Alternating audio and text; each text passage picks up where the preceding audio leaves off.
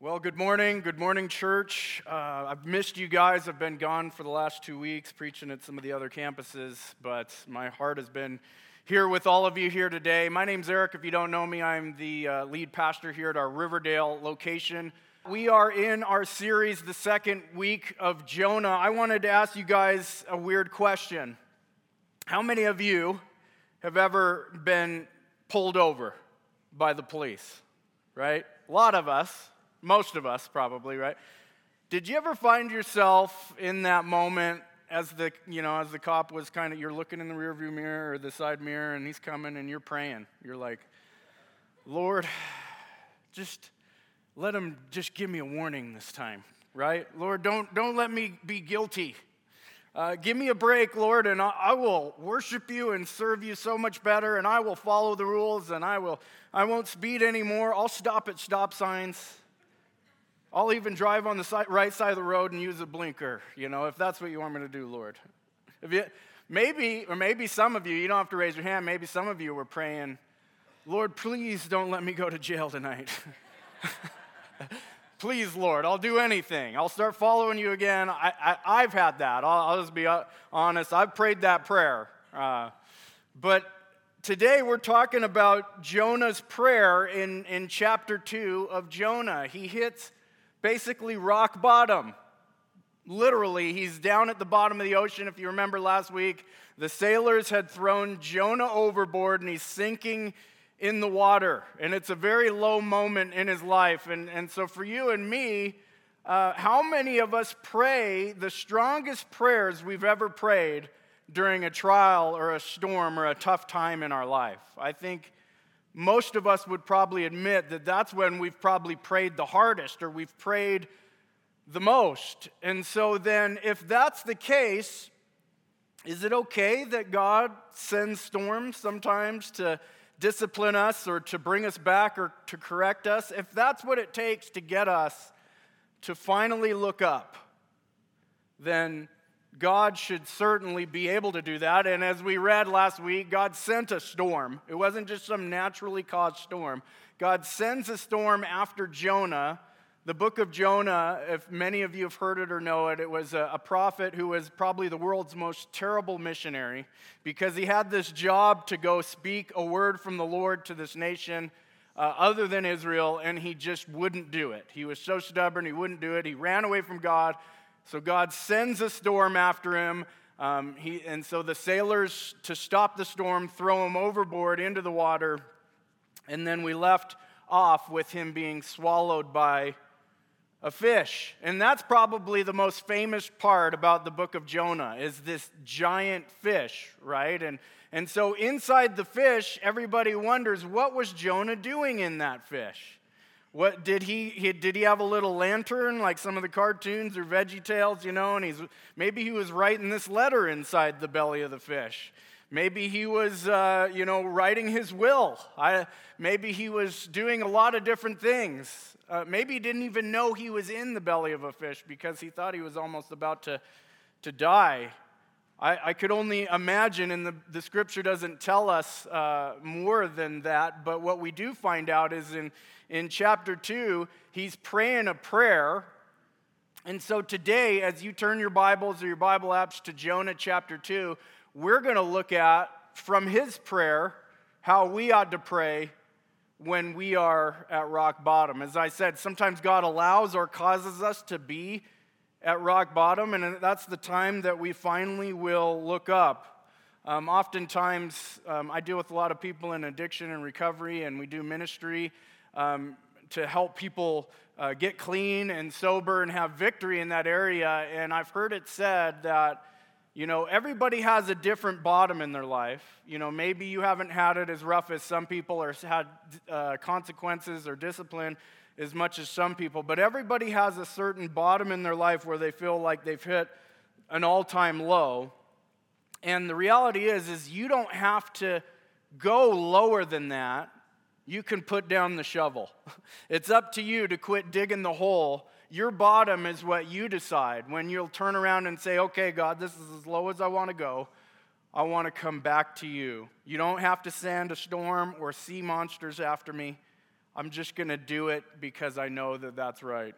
And so, as we again have talked about uh, Jonah, the last verse of chapter one, the Lord appointed a great fish to swallow up Jonah, and he was in the belly of the fish three days and three nights. Three days and three nights, Jonah had this time to figure out what he had done wrong, to really contemplate how, how have I made these mistakes and these bad decisions and, and how did I get to where I'm at? Maybe you're like that. Maybe you're in a situation in your life where like you're wondering, how did I get to where I am right now? And you can take inventory.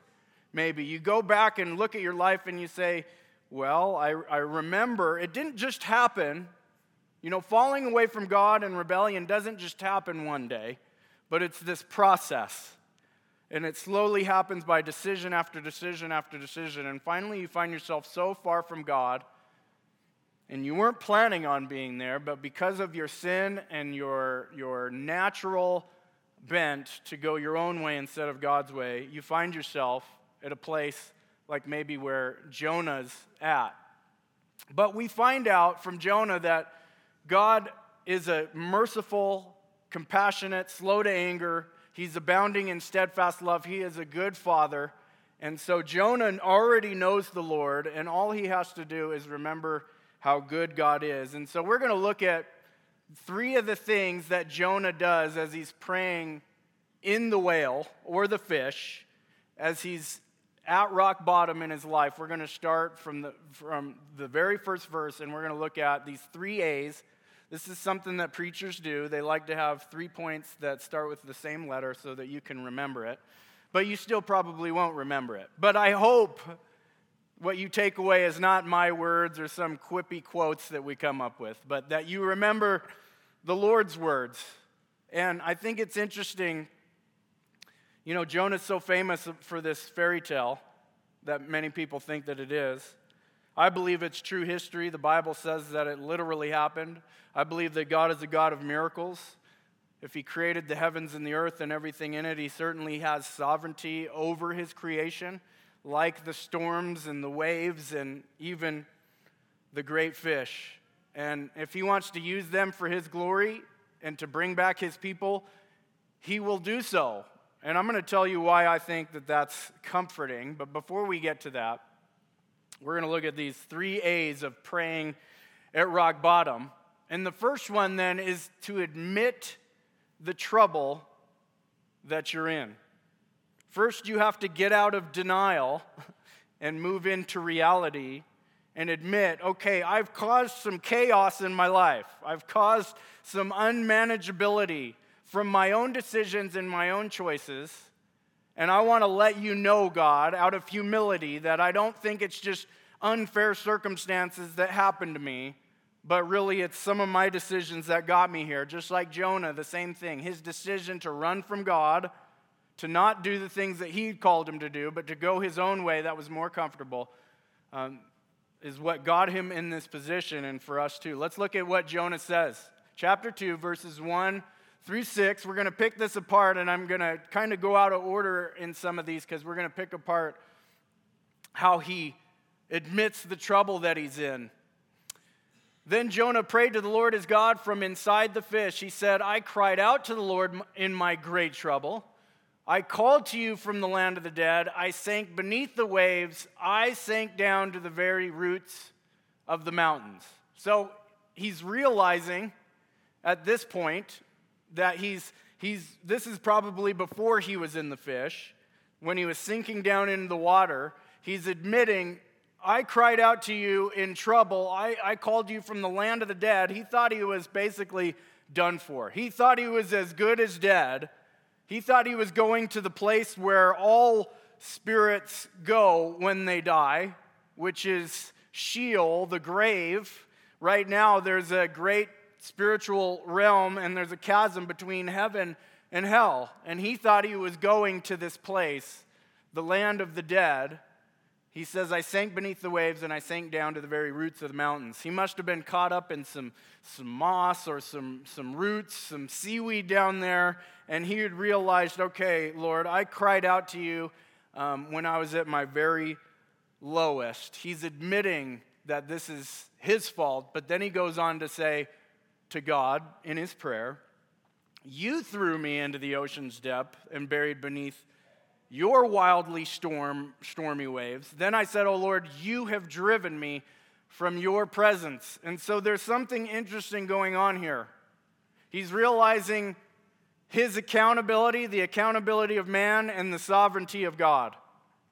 So we make choices and we have decisions in this life, but also God, who is a father to us, those who believe and trust in him. He's adopted us as sons and daughters. For Jonah, he was an Israelite, he was a follower of God, and, and so he's admitting that God has also caused a lot of this stuff. God has, is the one who sent the storm, who has caused him to be thrown into the ocean. And ultimately, he feels far from God. He's been driven from God's presence, and ultimately, this was God's choice. And so, this is kind of one of the, the dilemmas when trying to understand our, our accountability versus God's sovereignty is that they intertwine and they work together. Uh, not everything that happens in our life is something exactly that we brought on us, but that God also causes as a consequence.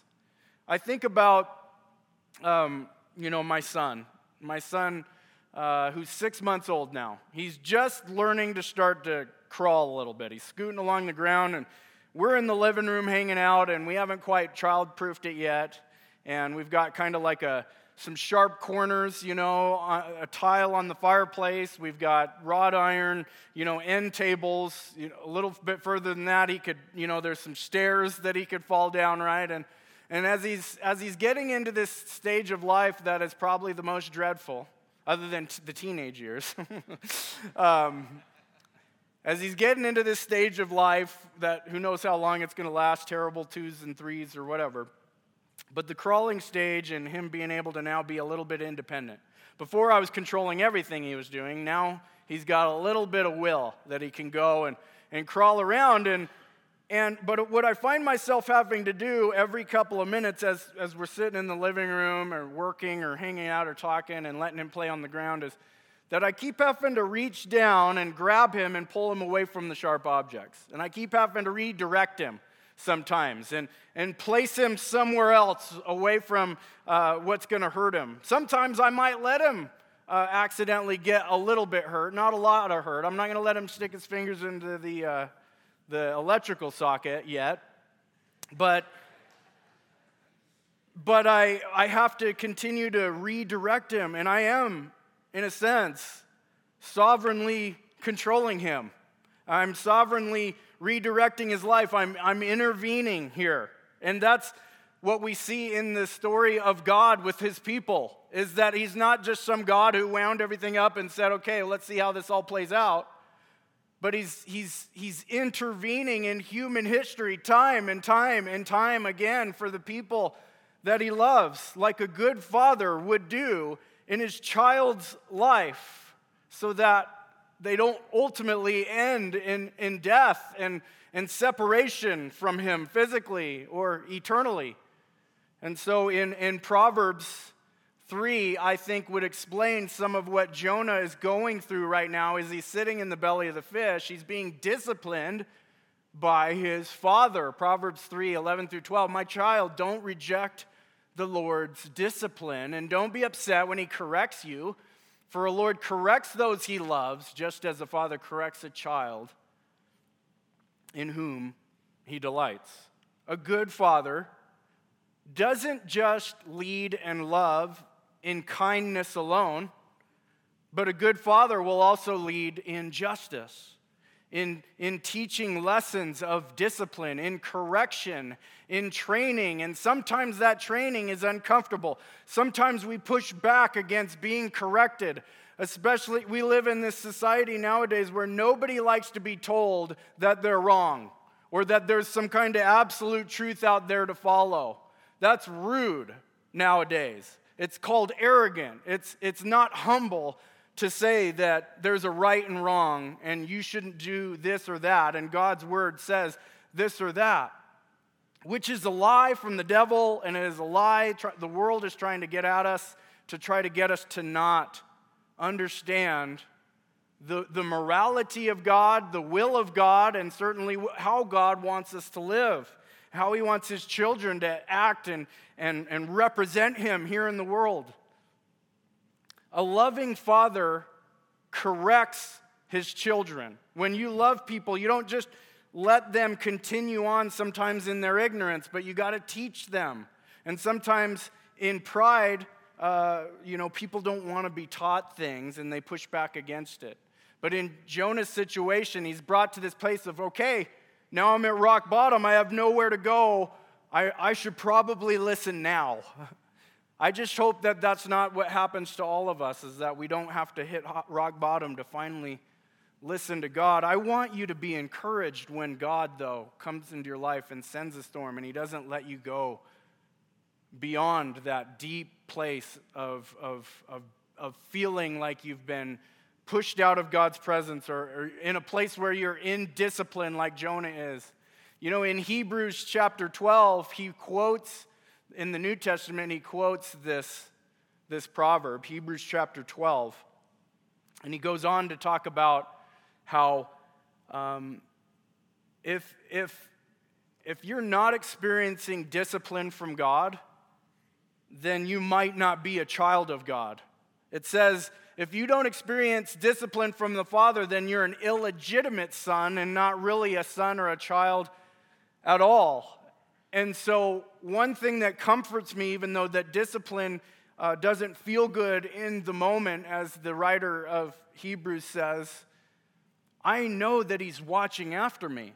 I know that He's caring for me. I know that He's going to redirect me. I know that He's going to send some things as a reminder because ultimately I can't follow God on my own. In my own will and desire, I won't follow him. And so I need him to intervene and to correct me. But I know when he does that, he loves me and it's for my good. And, and the, the, the portion of that scripture ends in Hebrews 12. For the moment, all discipline seems painful rather than pleasant. But later it yields the peaceful fruit of righteousness to those who have been trained by it. Don't neglect or don't push away or shy away from the discipline of God. If you're going through something in your life right now, a season where you feel like God is correcting you, He's saying, I want you to come back. That thing that you're doing in your life, you need to knock that off. Because life is, you're going to have natural consequences, but you're going to also have supernatural consequences. That's some of my prayers to the Lord every day. I'm like, Lord, I got to get this stuff up and out of me. I know that you know all the things, all the all the bad thoughts and evil desires that I have in me, and I want you to just rid that of me. Anything that's not honoring you, God, please help me to get rid of it in my life because although I know that you love me when you discipline me, and that's encouraging, I'd rather just have some peace. I'd rather not have to go through trial and error the rest of my life to become a faithful follower of God. And that's really what he's talking about. Eventually, you can get to this place of peace where you know that God is trying to, to work on you and grow you. You don't always have to rebel against him, but you can go and run toward him. So that's the first part about it is admit the trouble that you are in and recognize God's part in it as well and the second part then is to affirm who God is or to affirm who God still is. Jonah moves on from his prayer in humility and he starts to praise. Now, he starts to praise God in Jonah 2, verses 2 and 6. I cried out to the Lord in my great trouble, and he answered me. I called to you from the land of the dead, and Lord, you heard me. I sank down to the very roots of the mountains. I was imprisoned in the earth, whose gates locked shut forever. But you, O Lord, my God, snatched me from the jaws of death. If you remember our key verse in chapter 4, verse 2, how it said that the reason why Jonah didn't go God's way is because he hated this nation, Nineveh. And he said, If I went to go preach to them and share this message, I knew that you were a compassionate God, a merciful God, slow to get angry, and, and would relent from destroying people because you want people to come to repentance and knowledge and, and know the truth. And he knows that about God. That was part of the reason why he didn't want to do that. was because he didn't want those people to be saved. We're going to deal with that in, in weeks three and four, why he was such a bad prophet. He wasn't a false prophet, he was just a bad one because he wouldn't do the Lord's will. But he recognizes the goodness of the Lord. He recognizes that God is a God who wants to save, who will not just let him go. I love what the psalmist says in Psalm 68, 19 through 20. Praise the Lord, praise God our Savior for each day He carries us in His arms. Our God is a God who saves.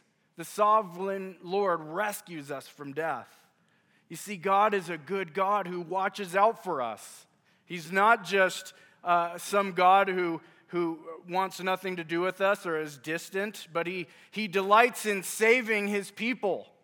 And He does it all even when we choose the path of, of ruin and rebellion. When we try to run from Him and go our own way, He still comes after us to save us, to finally pick us up and, and carry us in His arms. And then in Jonah, verse 9, the last half of it, it says, Salvation belongs to the Lord. God is a God who saves, and Jonah knows it.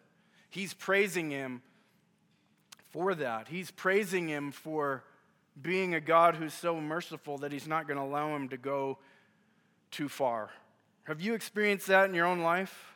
That God rescued you from deep sin in your life, or God has rescued you from making the wrong choices that were going to lead you away from Him? Do you believe that God is in control of your salvation? You see, you and I can do nothing about it. Salvation belongs to the Lord, it does not belong to you and me. We, we, we have no power in whether God is going to save us or not. It's by His sovereign will and His, His choice of love to come and find us and to rescue us from being drowned in the middle of the ocean. Many religions out there, every other religion in the entire world other than Christianity, believes that you've got to follow this step by step process to make God rescue you to make God like you, to be on his good side, or to do more good than you've done bad, which is probably impossible. And many other religions other than Christianity believe that salvation is partly man's decision and his idea and his plan, and it's in his power. But this tells us this is one of the most important verses in all of Jonah, I believe, is that salvation belongs to the Lord and to the Lord alone because God is a God who saves. We should affirm who God is in our prayers. And then, thirdly, then, after you understand the salvation of the Lord, you've admitted your sin and your fault, then the best thing to do is if you're going to repent, the Bible says to repent and believe. The best thing for you and I to do is to turn from our sin and now ask, What do you want me to do, God? How do you want me to live? What is your plan for me? Did you save me so that I could just live however I want the rest of my life, or do you have a call on my life? And as you know the story of Jonah, he's got a call on his life to go preach God's word and to share his message, but he rebelled against that.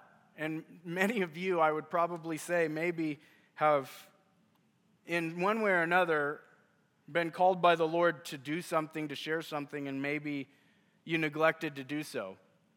And then you wonder, like, am I, am I living in God's will? Uh, am I being distracted by the world and my own desires, my own comfort? Because sometimes it's uncomfortable to share God's message, message with people like Jonah, but he decides to now give in, surrender, to submit.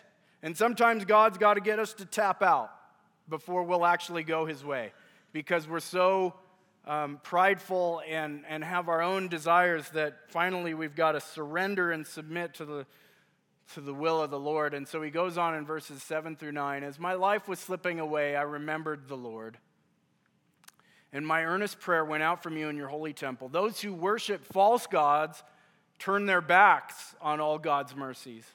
But I will offer sacrifices to you with songs of praise, and I will fulfill all my vows for my salvation comes from the Lord alone. Again, he quotes that verse that I had shared with you. He realizes that God is so good, he is worth giving my life to, surrendering to Him and putting aside all my passions and desires and to find out what He wants me to do.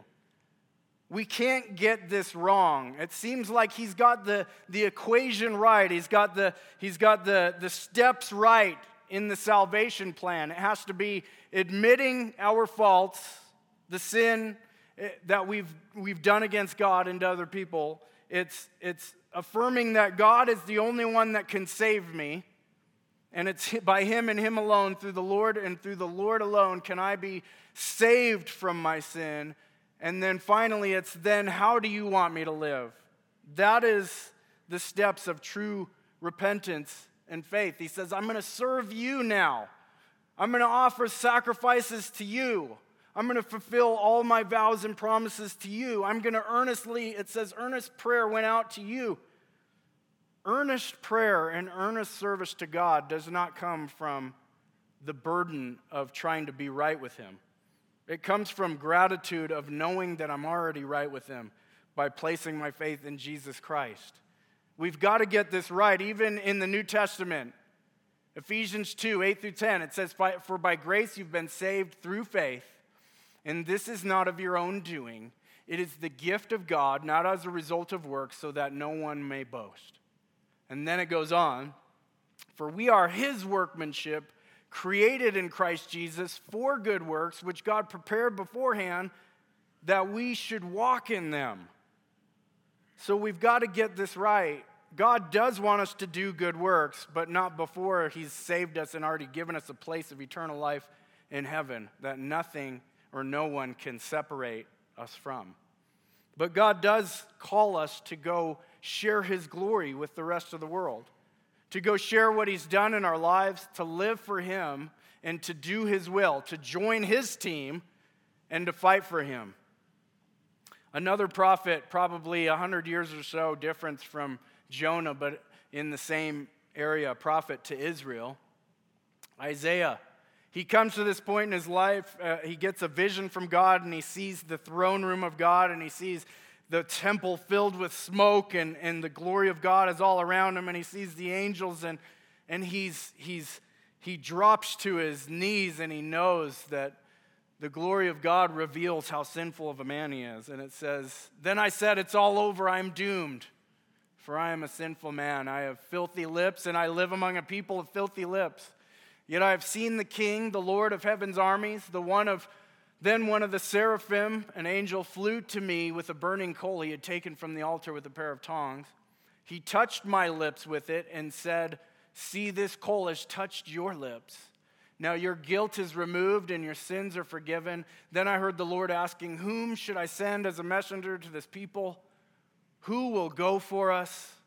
I said, Here I am. Send me.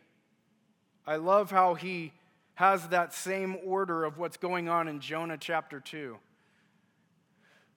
Beloved, I see the gospel on almost every page of the Bible. Even in the book of Jonah, as we thought it was about a giant fish, it's really about a giant God, a big God who loves to save and he loves to call us to his purpose. He loves to change us from the inside out and take us, people that were as good as dead, that can go and proclaim life to the nations and the people around us.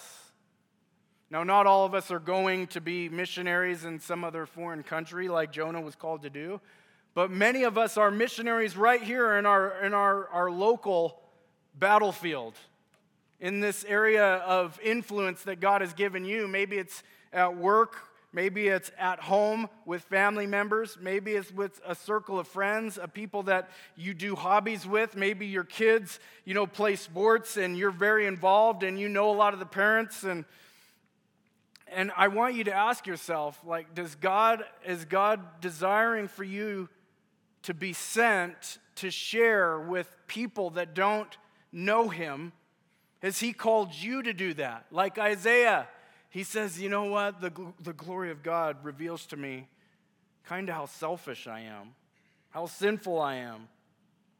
But he says, Here I am, send me. I will go. Now that I know that I can be cleansed, because you can see that that coal, he says, I'm a man of filthy lips and unclean lips and then God provides the coal and touches his lips to cleanse him. This is talking about Christ himself. This is a foreshadowing of Jesus Christ coming to forgive men and women, boys and girls, of their sins over all the earth. And the question is Has God done that to you? And if so, will you go share his forgiveness plan with other people around you?